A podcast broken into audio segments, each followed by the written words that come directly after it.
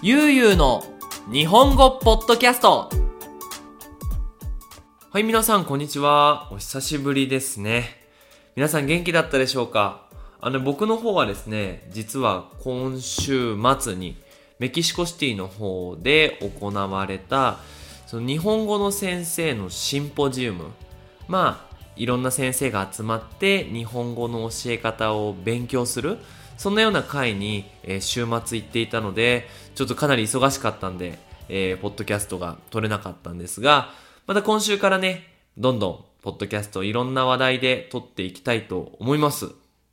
で、まあ、このシンポジウム以外にも、いろいろなニュースがありまして、あのー僕の妻がね、いよいよ、ジムに行きたいと。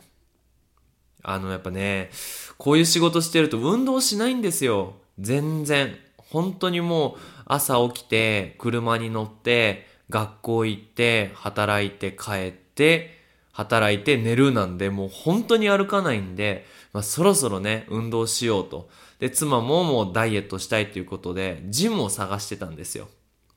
で、まあ、うちの近くにある大きなショッピングモールに入ってるジムに行こうって最初なったんですけど、僕の中でね、すごい大事なポイントがあって、それが、サウナがあるかどうかなんですよ。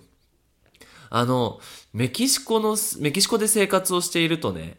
あの、全然汗をかく機会がなくて、で、汗をかくためにはやっぱ運動するっていうのが、まあメキシコ人の考え方というか、で僕自身あんまり運動が好きじゃないので、できれば運動しないで、さ、汗をかきたい。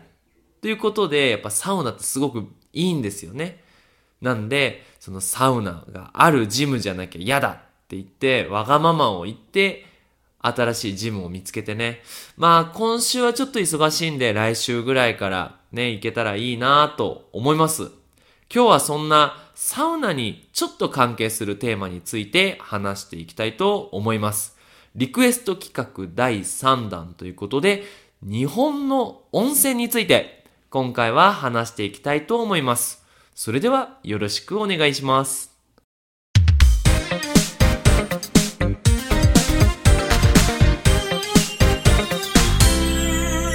ゆうゆうの日本語ポッドキャスト。はい。ということでですね、あの、温泉なんですが、ね、これを聞いてる皆さんは温泉入ったことありますかね？結構日本特有っていうか特別な文化、温泉ですよね。あの、まあ、大体ね、こう、大きな町には、スーパー銭湯って言って、大きいお風呂屋さんがある。で、そこにみんな行ってお風呂に入ったり、田舎の方には天然温泉って言って、地下地面の下から、こう、水が出てくるんですね。あったかいお湯が。で多分火山とか、ああいう地面の熱で温まったお水が温泉。ということで、火を使わなくても温かいお風呂に入れる。いいことですよね。なので、まあ、地面を通って出てくるんで、まあ、体にいいミネラルだったりとか、なんか肌がすべすべになる。すべすべってなんか柔らかく、なんていうのかな。滑りがよく、なんでうまくいったらわかんないんですけど、まあとにかく肌が綺麗になりますっていうのが、まあ温泉の特徴でね、あの、古くは本当にもう昔々の時代、もう侍の前の時代から人は病気になったりすると、温泉がある田舎へ行って体を休める。それがあの、昔の病院というか、病気の治し方だったっていうぐらい、やっぱ温泉って体にいいものなんですよね。まあ、もう今はね、もちろん病院に行ったら薬があって、薬を飲んだら病気が治る。そんなね、世の中になりましたので、昔の人の温泉と今の日本人の温泉っていうのはやっぱもうちょっと考え方が変わってはきていますよね。で、今の日本人にとっての温泉ってもちろんやっぱリラックスできるところ。ね、温泉、大きいお風呂で足を伸ばして入って、で、中には露天風呂っていう、その、建物のちょっと外にあるお風呂で、外の景色を見ながら、あったかいお風呂に入って、まあ、リラックスをするっていうのが、やっぱ一番の温泉のいいところなんではないでしょうか。で、これはね、結構みんな知ってると思うんですよ。温泉イコールリラックスできる。休むことができる。ただ、日本人にとってこの温泉って、僕にとっては話すところかなって思ってます。あの、温泉の文化っていうのは、まあ、都内、東京の、そういうお風呂屋さんっていうのはね、なんか、コミュニティの一つ、人が集まるところ、なんだろうな、こうメキシコで言うとこの教会に近いものなのかなって僕は思ってるんですけど、その地元、そこに住んでる人たちが集まって、みんなでお風呂に入って、ね、今日の仕事はどうだったよとか、あの、近所でこういうお得ないい情報があるよとかっていう、いろんな話をするところっていう、あの、日本の、まあ、日本人にとってこう伝統の、まあそういう文化があるんですけど、温泉もそれの一つで、温泉に入って、まあ、温泉に入っている別のね、家族とか、知らないおじさんとか、もちろん自分の家族と普段話さないことをいろいろ話したりするのもね、すごくあの、僕は素敵な時間だなって思います。僕自身ね、あの、家族、まあもちろん、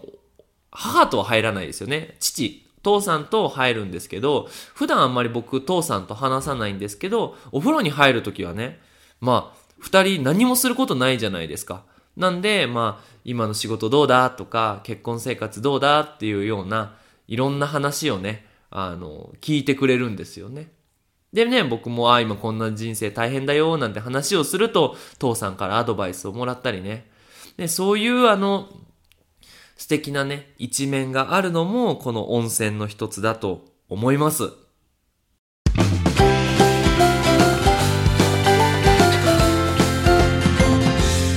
ゆうゆうの日本語ポッドキャスト。はい。ということで、次のテーマなんですが、僕のおすすめの温泉について話していきたいなと思います。僕、埼玉県にあの住んでいる、住んでいるっていうか住んでいた ですね。埼玉県に住んでいたんですけど、その近くにあるね、まあ、近くでもないか、あの、草津という、まあ、場所にある温泉が今回僕のおすすめです。草津は群馬県にある村に近いのかな？村ですね。村で、だいたい東京から車でどれぐらいなんだろう ?2 時間半とか3時間ぐらいで着けるのかな？で、あの、日本三大名湯って言って、日本三つのなんとかって好きなんですよ。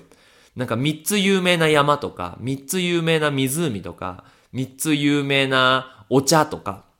っていう三つが好きなんですね。で、日本で有名な三つの、えー、温泉の一つがその草津。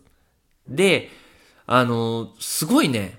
綺麗なんですよ。こう、ラジオだとうまく説明できないんで、できれば皆さん後でね、Google で調べてもらったら、あ、すごいって思ってくれると思うんですけど、あのね、街の真ん中に湯畑っていうお湯の畑？なんかね、簡単に言うと、なんか、小さなお風呂が、中に入れないお風呂が街の真ん中にいっぱいあって、見ることができる。あー、うまく説明できてないな。まあでもそんな、とにかくそういうところがあるんですね。で、なんでね、この草津がおすすめかっていうと、公衆浴場というものがあるんですよ。公衆浴場っていうのは、その町に住んでいる人が無料で入れる温泉なんですね。で、これ、外から行っても無料で入ることができるんですけど、草津にはどれぐらいなんだろう？多分10個ぐらいそういう無料で入れる温泉があるんです。ただね、すっごい暑いんですけどね。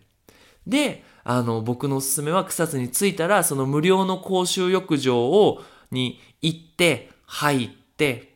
で、出て、また散歩して、公衆浴場に入ってっていう、何回も何回もお風呂に入って、その草津の街を散歩するっていうのが、僕のおすすめの草津の楽しみ方です。あと、あの、草津のその、まあ、本当に中心、真ん中に、父屋っていうね、あの、温泉まんじゅう屋さんがあるんですよ。温泉まんじゅうっていうのは、皆さんおまんじゅうっていうのはわかるかな？なんか、パンなんだろう、ふわふわのパンの中にあんこが入ってるやつなんですけど、その温泉まんじゅうっていうのは、温泉のスチーム、蒸気、あの、スペイン語で言うとバポールですよね。で、そのまんじゅうを作るんですよ。なんですごく柔らかくて美味しいんですけど、その草津にある土屋さんっていうところの温泉まんじゅうはもう本当に美味しくて、あの、もう亡くなってしまったおばあちゃんがすごく大好きでね、あの、旅行に、草津に旅行に行くたびに、あの、父屋でおまんじゅうを買っておばあちゃんに買っていきましたね。なんかそんな思い出深いところです。はい。ということで、今回は、まあ、日本の温泉について、ね、のんびりリラックスして話してみました。いかがでだ、いかがだったでしょうか？思いっきり噛んじゃった最後にはい。ということでね、えっ、ー、と、今回もリクエスト企画だったんですが、どんどんね、これからもいろいろなリクエストお待ちしてます。ね、こんなテーマ話してほしいとか、ね、もう話したテーマだけど、こういうテーマじゃなくて別の同じテーマだけどこういうことを話してほしいみたいなものがあったらどんどん Facebook でメッセージをお願いしますもちろんインスタでもメッセージお待ちしておりますそれじゃあ皆さん敵な週末じゃないね、えっ、ー、と、素敵な1週間をお過ごしください。それじゃあまたね。バイバーイ。